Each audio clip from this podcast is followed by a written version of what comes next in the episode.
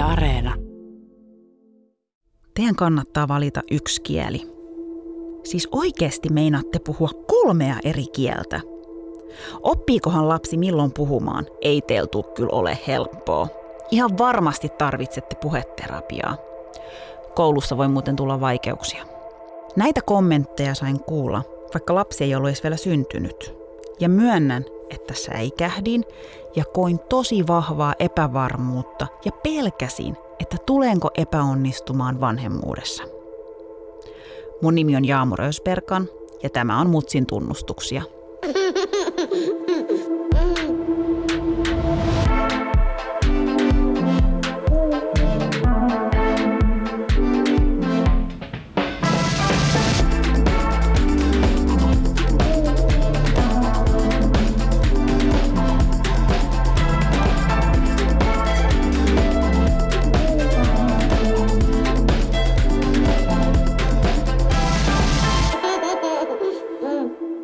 Tervetuloa studioon asiantuntija ja puhuja, turbotehokas Prisma-perheen äiti, joka elää hallitussa kaauksessa, Aisha Manai.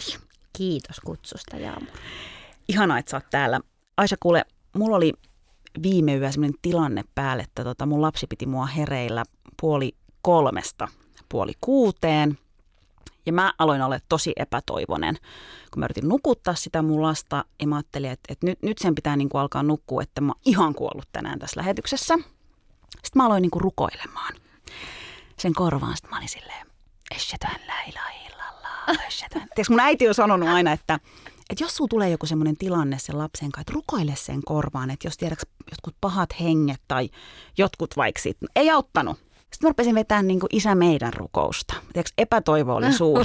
Sitten mä olin silleen, isä meidän, jos olet taivaassa, auta mua nukuttamaan tämä lapsi. Auttakaa.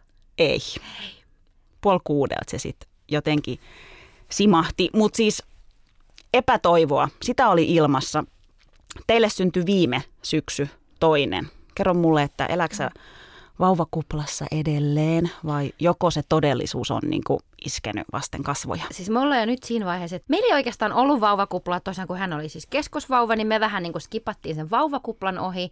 Mutta sitten kun hän tuli kotiin, niin mä kyllä muistan ne ekat kaksi kuukautta oli just tuollaista rukoilemista aamusta iltaan ja pelastuksen hakemista ja ei ymmärtänyt yhtään mistään mitään. Mutta sitten nyt me ollaan päästy sellaiseen hyvään flowhun, ja nyt on niin kuin meno ja meininki ja nyt mä toivon, että mä en jinksaa itse, niin kuin mä oon nyt sillä, jee, kaikki on ihanaa ja me nukutaan ja kaikki on hyvin. Ja sitten katsotaan huomenna niin kuin yö, mitä tapahtuu. Mutta... Sitten sit se kostautuu. Mutta mun mielestä on myös ihanaa, että, ja saa hehkuttaa sitäkin, että jos, jos nukutaan. Mä myönnän, että mä olin kyllä niin kuin vauvavuoden ekat kuukaudet erittäin katkera niille vanhemmille, jotka tiedätkö somessa sitä, että meille nukuttiin 12 tuntia. Mun on mm. pakko, siis kyllä mua ärsytti. Totta kai, jos se se itse. No siis meidän oli, nukkuminen oli aina niin kuin tosi hyvä.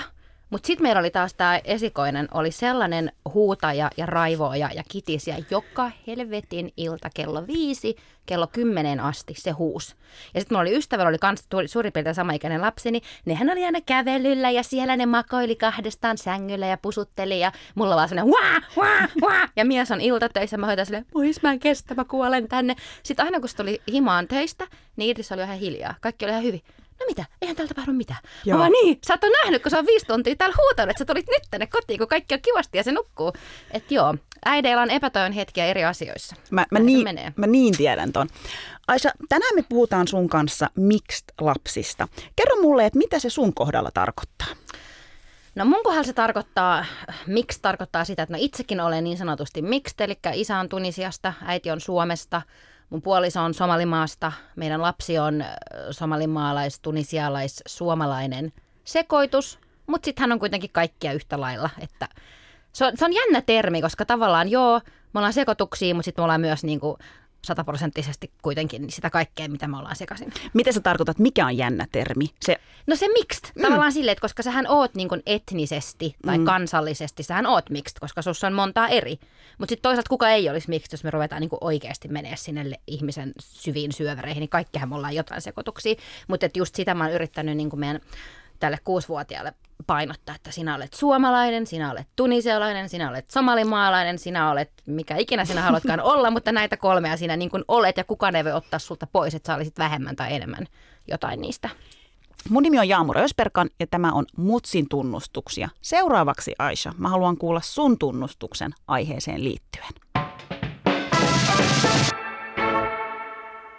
Välillä mä tykkään kertoa semmoisia asioita Idrikselle, kun mä tiedän, että mun mies ei ymmärrä, mistä mä puhun. niin mä vähän niin kuin salaa nautin siitä, että se ei oikeasti taju mitään. Kerro lisää, mitä esim?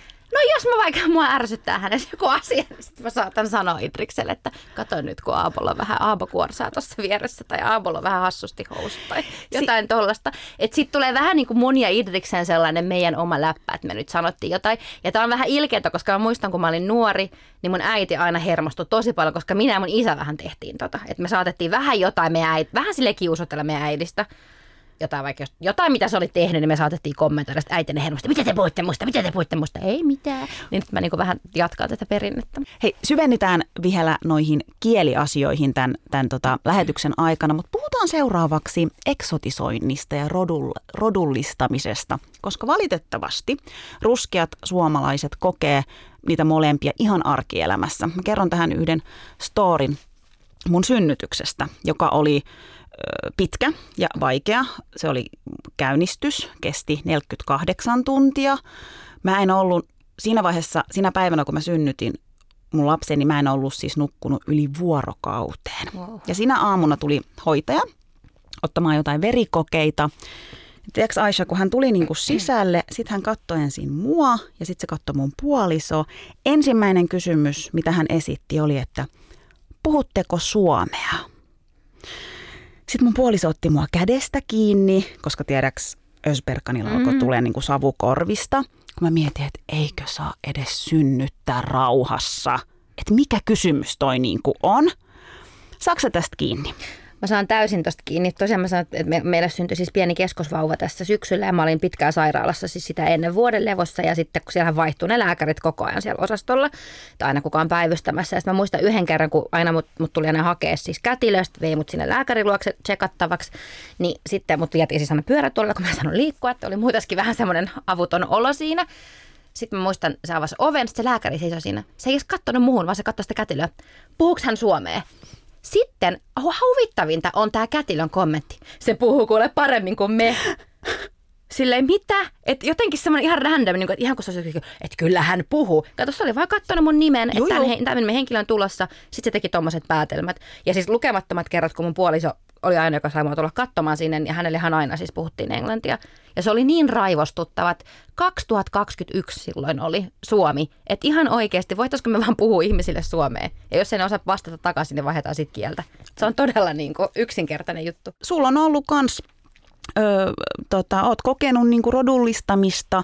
Öö, sanoit mulle myös aiemmin, että eksotisointi oli yksi, mitä sä mm. koit mm. jo niin kuin raskauden aikana. Joo. Eli vielä siinä vaiheessa, kun sun lapsi on niin kuin mahassa. Mitä, mitä silloin siis tarkalleen? Ja se oli jo itse silloin, kun me mentiin mun miehen kanssa naimisiin. Että et se oli vähän sitä sellaista niin kuin vaalea tunisialainen ja tumma somalimaalainen. Ja uu, tästä tulee varmasti niin kuin todella jotenkin kiehtovan näköinen lapsi. Ja tosi eksoottinen lapsi. Ja miksi lapset on aina, ne on aina niin söpöjä, ne on aina, ne on aina tosi mm, kauniita. Mm, ja mm. siis synnytyksessäkin kätilö sanoi jotain, siis kun mä synnytin esikoista, että sieltä tulee varmasti semmoinen kunnon hiuspehko, niin kuin oletti, kun hän katsoi mun miestä, että, että sieltä tulisi niin kuin afrohiuksinen vauva. Ja sitten kun sieltä syntyi kaljuvauva, niin se sama käteen oli, että no ei täällä ole mitään. Sitten mä, että niin no, sä et var... niin kuin, siis just tällaisia, että ei varmastikaan jollekin Pekalle ja Sanna-Marille sanottaisi, että no sieltä tulee varmasti sellainen vaalea hipsuinen lapsi, niin kuin haloo. Mutta hänen oli pakko mulle se sanoa, että sieltä tulee semmoinen. No, miltä susta tuntuu Aisha nämä kommentit? Silleen, niin kuin, että, että sä oot niin kuin vielä raskaana, koska mä jotenkin ajattelen, että, tai mulla heräsi vahvasti semmoinen fiilis, että että et saako mun lapsikaan kasvaa tässä mm. yhteiskunnassa niin kuin rauhassa ilman, että hänenkin suomalaisuutta kyseenalaistetaan koko ajan. Mm. Että et jo tuommoiset kokemukset, mitä me ollaan jouduttu kokemaan ennen kuin me ollaan synnytetty niitä mm. lapsia, mm. mitä fiiliksi se sus herättää? Siis kun mä yritän jotenkin aina ajatella ihmisistä hyvää ja mä ajattelen, että okei, hei, että eihän se ole paha asia, että joku sanoo, että, että, että se on kohteliaisuus, mm. kun joku sanoo, että teille varmasti tulee kauniita lapsia. Mutta kun pointti on se, että se sanoo sen semmoisesta vähän niin kuin perversistä näkökulmasta. Että se tulee niin kuin siitä näkökulmasta, koska te olette kaksi eri väristä ihmistä, niin automaattisesti teidän lapsesta tulee jotenkin tosi... Että et kyllä siis se on rasittavaa, se on todella rasittavaa. Ja, ja onhan se edelleenkin, siis kun muistan omassa lapsuudessani ja nyt oma lapsi, niin just se, että niitä tiettyjä ominaisuuksia liitetään sun saman tien. Ah, sä oot temperamenttinen. Joo, joo, kaikki, kaikki nämä kuule somali-arabilapset on kaikki temperamenttisiä. Että heti niin tehdään semmoinen olettamus sen taustan perusteella, että sä oot tällainen ja tällainen.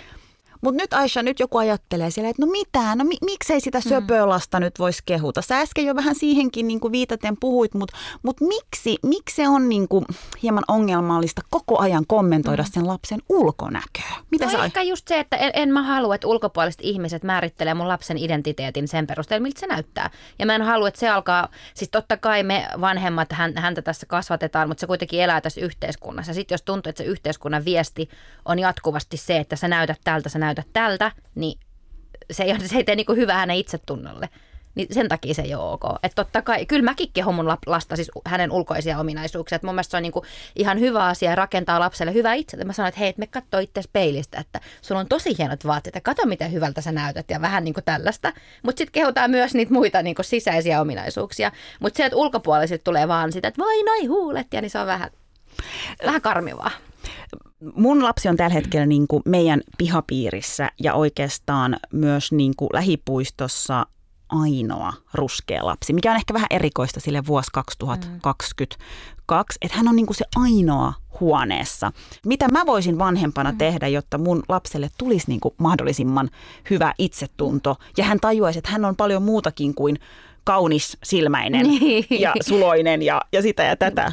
Mun mielestä se on tärkeää, että, että jotenkin luo sitä representaatiota sen lapsen ympärille. On se sitten kirjojen tai lelujen tai laulujen tai TV-ohjelmien kautta, mutta sitten myös, että jos vaan on niitä mahdollisuuksia ja resursseja, niin oikeasti niin tutustumalla tutustuu sitten ihmisiin, jotka on vähän ehkä monimuotoisemmista niin kuin ympyröistä, niin sitten sekin, sekin luo sille lapselle semmoista, että hei mä en ole ainoa tällainen ja on muitakin samannäköisiä ja samanlaisia ja, ja tavallaan, että pystyy näkemään itsensä niin kuin monessa eri roolissa, että just se, että ei ole aina vaan se tietty, että tämä yksi ruskea urheilija, nyt seurataan sitä koko loppuelämä vaan niin kuin mahdollisimman monipuolisesti. Päiväkotimaailma on se, mikä, mikä mua niin kuin kiinnostaa. Mun ystävällä on kaksi ruskeaa lasta ja kun nämä lapset aloitti päiväkodin ja teki mun kaveri heti selväksi niille hoitajille, että hänen lapsen hiukset ei ole sitten kenenkään leikkikalu. Mm. Ja se pyysi niitä hoitajia niin kuin heti puuttumaan siihen, jos lapset tai jotkut hoitajatkin vaikka rupeaa tiedäksi niitä hiuksia. Millaisia kokemuksia mm. teillä on päiväkodista ja saako kiinni niin kuin tästä? Että... Saa ne siis propsit sun ystävälle, että hän teki heti niin kuin rajat selkeäksi. Tämä on tosi, tosi hyvin ennalta, ennaltaehkäisee.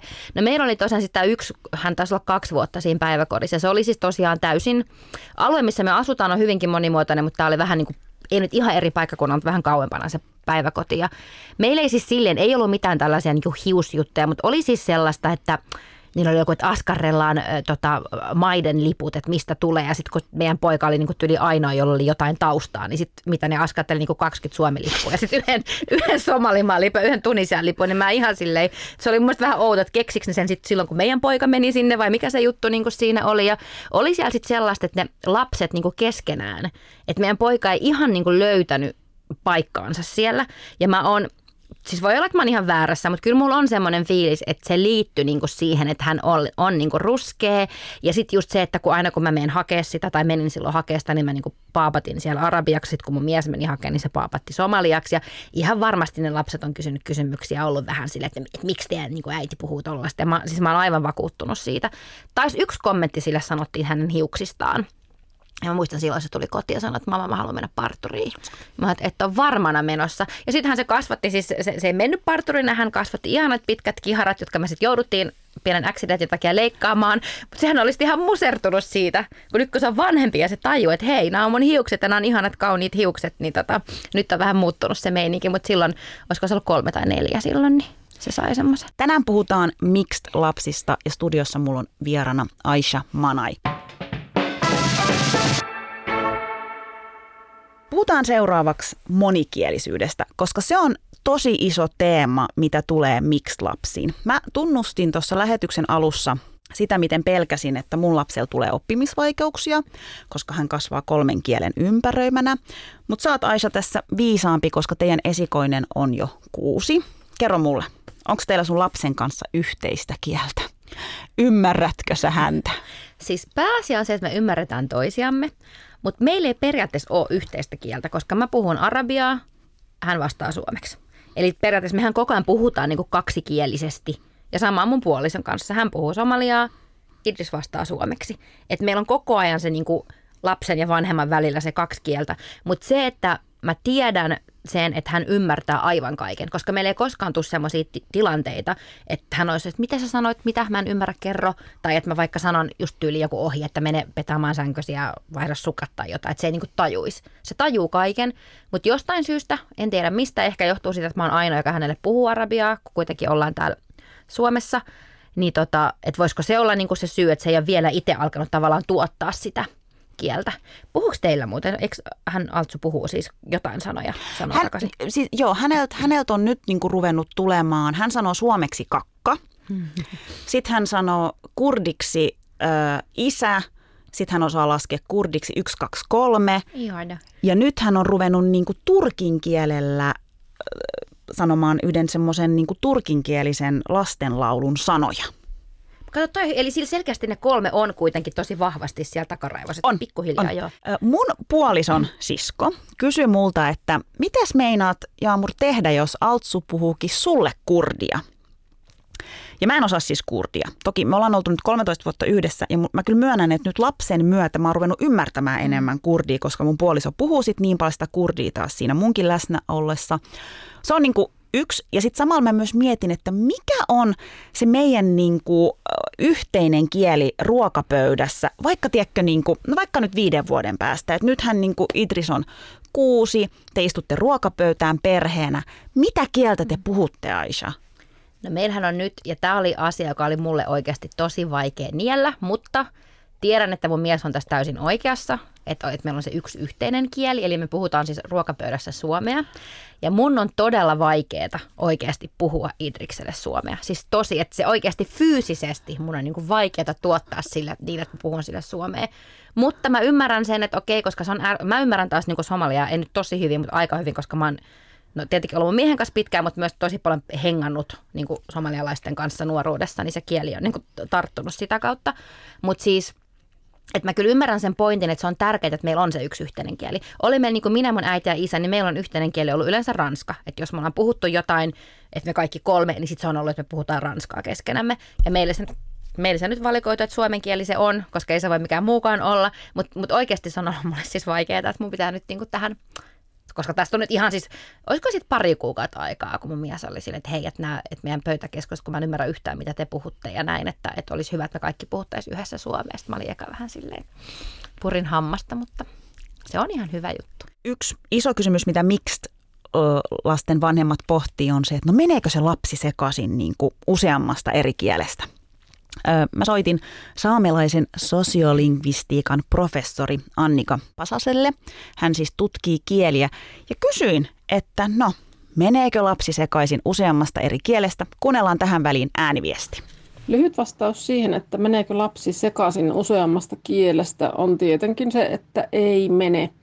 Se, että me ylipäänsä joudutaan pohtimaan tämmöistä kysymystä näinkin paljon, kertoo muutamasta asiasta – Ensinnäkin siitä, että me eletään sellaisen tietyn yksikielisyysnormin vallassa. Meille ikään kuin annetaan se kuva, että yksikielisyys on tavallinen tilanne, monikielisyys on siihen verrattuna poikkeus, johon liittyy sitten riskejä ja ongelmia ja kauhean tällainen ongelmalähtöisesti usein lähestytään monikielisyyttä. Tosiasiassahan monikielisyys historiallisesti ja maailmanlaajuisesti on paljon tavallisempaa kuin yksikielisyys. Se kertoo myös siitä, että me vanhemmat ollaan ihan liian riippuvaisia yksittäisten asiantuntijoiden mielipiteistä, lääkäreiden, terveydenhoitajien ynnä muiden, joilla voi olla hyvin eritasoiset näkemykset ja niin kuin tietotaso ja koulutuspohja monikielisyyteen liittyen.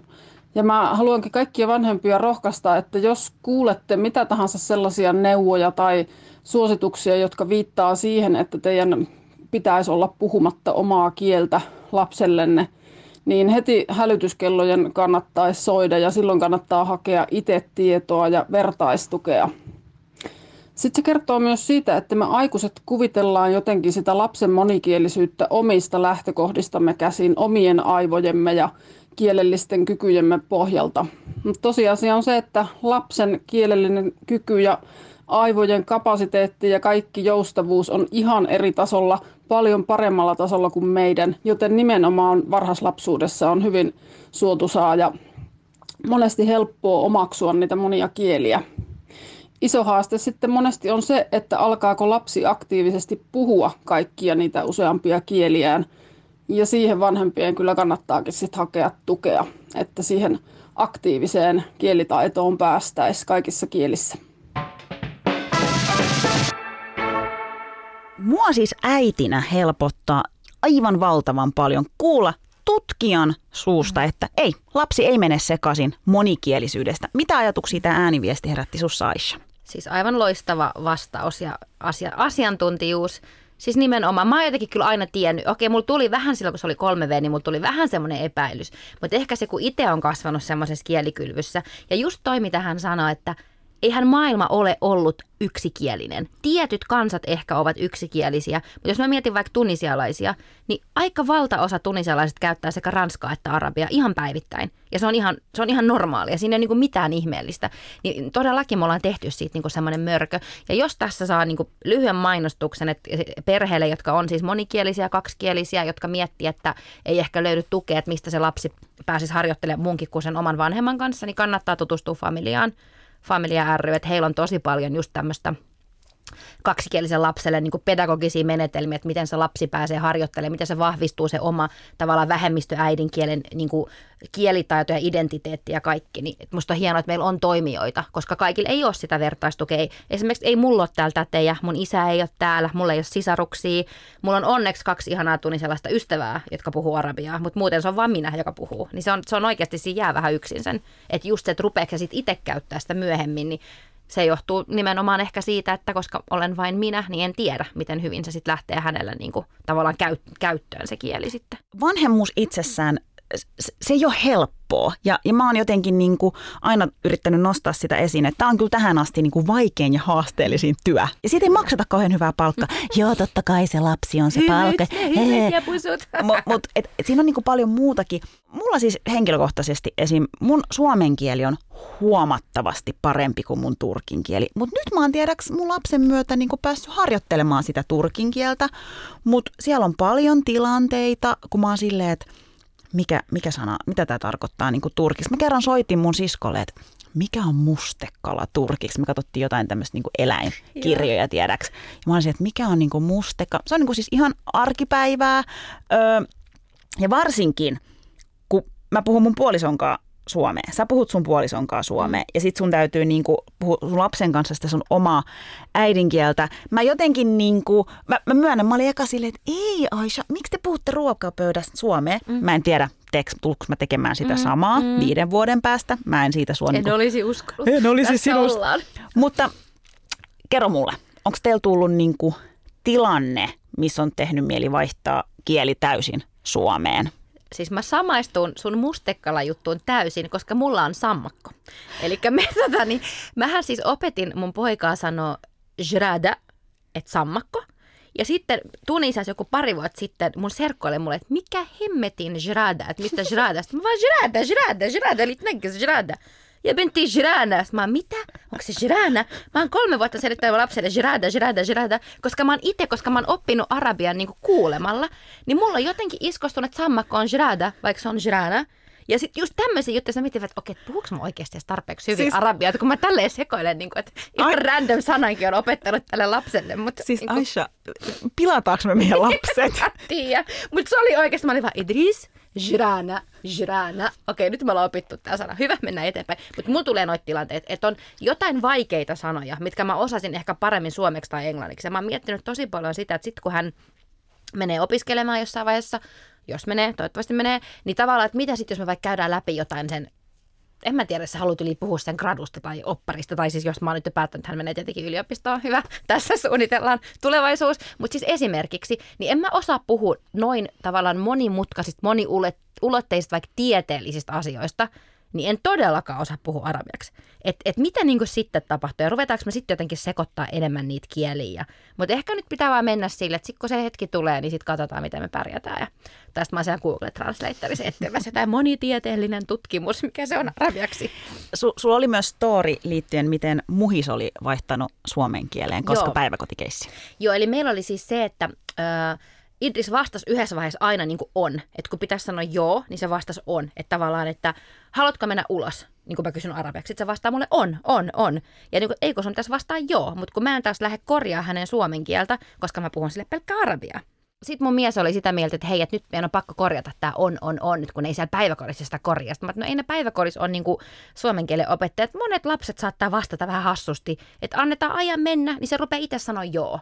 Mutta se tavallaan niin lähti siitä, että mun puoliso halusi, että hän oppisi sen, että milloin vastataan on, vaikka onko sinulle nälkä, sä vastat on, haluatko mennä ulos, sä vastaat joo, etkä on. Niin se tämmöisestä niin näin pienestä sanasta se niin lähti, että sitten mä huomasin, että sitä suomen kieltä rupesi tulee vähän enemmän sinne arkeen.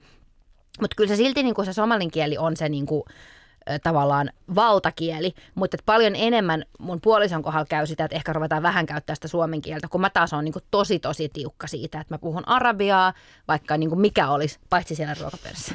Siis mun puoliso on nyt tehnyt sitä, että jos me ollaan leikkipuistossa ja siellä on muita vanhempia ja lapsia, ja, ja jos vaikka niin kuin muut vanhemmat, tiedätkö jotenkin sanoo Altsulle jotain suomeksi, kommentoi jotain, puuttuu vaikka johonkin, niin mun puolisokin rupeaa puhua Altsulle suomea. Ja mä oon huomauttanut hän silleen, että miksi sä puhut hälle suomea, vaikka muut puhuu suomea. Että sun pitää nimenomaan puhua niin kuin kurdia, ettei lapsta sekoita ja puhu hänelle sitä kahta kieltä.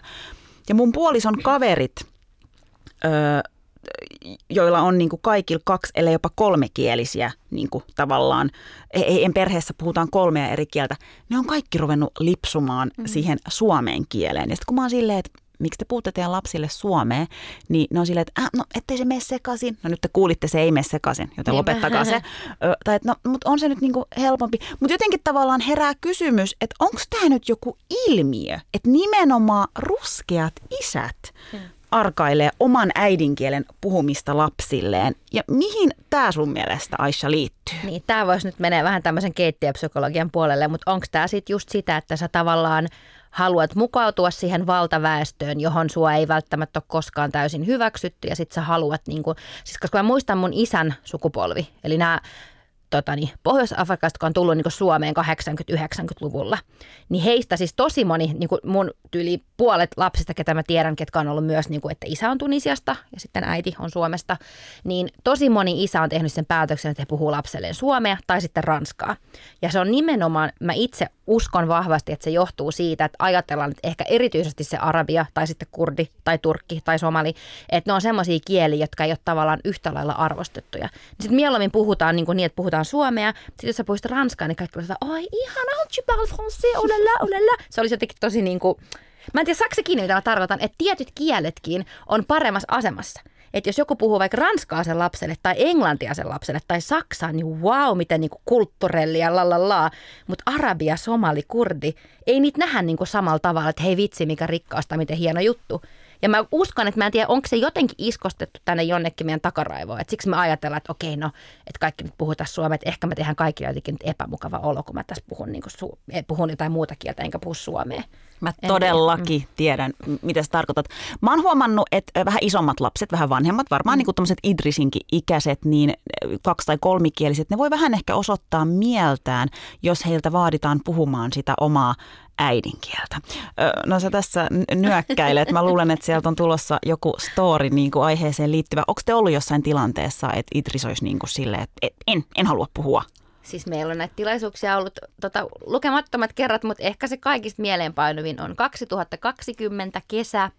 Lähdimme Yyterin hotellin lomalle ja tota, sitten Idriksen meni aika lujaa. Siellä me oltiin illallisella ravintolassa, se vähän siellä pöydän alla jotain omiansa tota, rakenteli. En tiedä, mitä se siellä touhusi. Ja sitten me oltiin mun miehen kanssa molemmat, niin kuin, että mä sitä arabia tykki tänne mies somalia, että nyt niin kuin, istu kunnolla, istu paikoilla ja kohta tulee ruokaa ja sun pitää rauhoittua. Ja sitten tarjoilija tulee siihen ja sitten mä oon ikinä aina sitä Idriksen ilmetoksen ole seisomaan. Se pisti kädet tälleen niin kuin lantiolle. Nyt! Tämä on Suomi eikä mikään Somalia ja Arabia. Puhukaa suomea! Sitten minä ja mun mies oltiin vaan silleen, wow. Toi tuli niin, kuin niin jostain syvältä ytimestä. Sitten Sitten oltiin ihan hiljaa, okei, okay, Ja on se myös sanonut siis joskus, jos on mennyt hermot, niin no niin, nyt mamma menee Tunisiaan ja Aaba menee Somaliaan ja minä jään tänne. Okei. Okay. Että kyllä siltä tollaisia heittoja tulee. Mutta musta tuntuu nytten, kun varsinkin tämä eskarivuos on tosi vahvasti muuttanut sitä, että nyt se on ruvennut enemmän, että hän on niinku ylpeä ja, ja onnellinen ja iloinen siitä. Ja mä luulen, että se johtuu nimenomaan siitä porukasta, kenen kanssa se on eskarissa. Että se on ihan varmasti liittyy siihen. Hei, t- tähän väliin on erittäin hyvä kuunnella toinen ääniviesti saamelaisen sosiolingvistiikan professori Annika Pasaselta – Mä kysyn häneltä, että miksi vanhempien olisi tärkeää puhua lapselle nimenomaan sitä omaa äidinkieltä, niin kuunnellaan se. Tärkeimmät perusteet sen puolesta, että vanhempien kannattaa puhua omalle lapselle sitä oman ryhmän kieltä, liittyy siihen, että kieli on tosi iso osa meidän identiteettiä ja meidän kulttuuria. Jokaisen kielen sisällä on sellainen kulttuuri ja maailmankuva, jota ei pysty ymmärtämään täysin ilman sitä kielitaitoa. Kieli liittyy myös sellaiseen sukupolvien jatkuvuuteen ja ketjuun. Pahimmillaanhan se, että jos lapsi ei opi sen oman ryhmän kieltä, voi johtaa vaikka siihen, että sillä ei ole ihan konkreettista kommunikointikeinoa omien isovanhempien kanssa. Ja sehän on aika traaginen tilanne ja on vaikea uskoa, etteikö sellainen tilanne vaikuttaisi negatiivisesti lapsen identiteettiin ja kehitykseen. Mun mielestä onkin niin, että aina kun puhutaan monikielisyyden riskeistä tai haasteista, niin pitäisi ihan välttämättä katsoa myös sinne toiseen vaakakuppiin ja miettiä sitä, että minkälaisia riskejä ja haasteita liittyy siihen, jos lapsi ei saa oppia sen oman ryhmän kieltä. Se on tosi iso juttu, joka voi vaikuttaa lapsen koko loppuelämään ja muodostuu hänelle tosi isoksi traumaksi. Totta kai sitten monikielisyyteen liittyy sellaisia konkreettisia etuja myös, mitä vanhempien kannattaa miettiä. Monikieliset ihmiset maailmassa on tavallisesti paljon luovempia, heillä on parempi ongelmanratkaisukyky, heidän on helpompaa omaksua uusia kieliä. Ja nämä on kaikki sellaisia ominaisuuksia, mitä meidän maailmassa tarvitaan. Joten aivan ehdottomasti meidän maailmassa tarvitaan monikielisiä lapsia ja aikuisia. Aisha, meidän lapsistahan tulee neroja. Todellakin tulee. Ei meillä ole mitään hätää. Päinvastoin, me ollaan luotu jotain, mitä koko yhteiskunta ja maailma tarvitsee. 100% tie menestyksen on taattu. Mutta vitsi, tosta oli kyllä hyvä oikeasti. Ja Eikö? Siis on ihan loogista, totta kai. Se, että sä pystyt niinku ajattelemaan ja puhumaan monella eri kielellä, niin totta kai se, koska kielethän avaa sulle – Siis tavallaan, että just miten sitä kieltä käytetään, niin sehän nimenomaan tuo sulle sitä, että sä pystyt katsoa asiat eri näkökulmista, koska se, miten puhutaan suomea, miten puhutaan vaikka turkki, on niin täysin eri omat maailmansa. Kyllä, kyllä. Miksi lasten elämästä, identiteetistä ja, ja todellisuudesta niin on niin kuin alettu puhumaan viime vuosina enemmän, mikä on tosi, tosi hyvä juttu. Mutta moni on kamppailu kahden tai useamman kulttuurin välissä kasvaneena, kun ei ole tavallaan niin kuin sitä yhtä identiteettiä niin kuin sulla ja mulla esimerkiksi. Mm-hmm. Öm, että tavallaan niin kuin, sä et kuulu minnekään, mutta sit sä oot mukaan niin kuin maailman kansalainen. Mm. Mun mielestä on aina, aina jotenkin se niin kuin jotenkin pe- perus, mitä, mitä kuulee.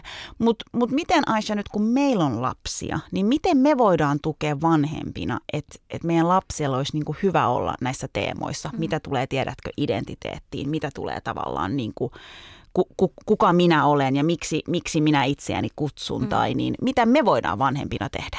No siis mä uskon tässä, että niin tietynlainen kriisely vaan kuuluu elämään. Ja mä ehkä tietyllä tapaa toivonkin, että Idris ja Jibril tai nuorempi, että he käy niin elämänsä aikana sellaista niin kuin, joku pienen kriisin elämässään tavallaan siitä, että koska, koska että mitä he on, miten, miten he itse niin kuin identifioituu, koska totta kai me mun puolison kanssa niin kuin ruoan, musiikin, taiteen, kulttuurin, matkojen, uskonnon, kaiken kautta niin kuin tuodaan se meidän oma perimä. Mutta sitten loppupeleissä mä en voi niin kuin, valita tai tietää, että miten Idris suhtautuu. Se oli yksi päivä mulle, että mä tiesitkö että vaan valkoiset syö kiisseliä? Mä mitä sä jätkä selität? Että sillä on nyt tullut vähän semmoinen, niin kuin, että mä oon ruskea, vähän tällainen. Että se on tosi hauska niin kuin katsoa, että miten hän tästä kehittyy. Rupeeko hän syömään sitä kiisseliä jossain vaiheessa? En tiedä. Mutta että niin kuin, että mä teen niin kuin parhaani, mun puoliso tekee parhaansa ja sitten me katsotaan, mitä siitä tulee. Tämän keskustelun myötä mä ymmärsin, miten ongelmakeskeisesti monikielisistä perheistä ja lapsista puhutaan, ja se negatiivinen puhe on selvästi vaikuttanut myös mun ajatuksiin. En halua enää ajatella, että mun lapsi menee sekaisin siitä, että hänelle puhutaan turkkia, kurdia ja suomea. Mä jopa inspiroiduin siitä, miten Aisha kannustaa ja tukee omia lapsiaan tuntemaan ylpeyttä omasta taustastaan – se on kuulkaa sellainen juttu, että tänään kun mä pääsen töistä kotiin, mä otan altsun mun syliin, me mennään peilin eteen ja siinä mä sanon hänelle, Altsu, sen buhaalille mükemmel bir çocuksun. Eli Altsu, sä olet täydellinen juuri tuollaisena kuin olet. Ja mun puoliso saa tehdä ihan saman kurdiksi.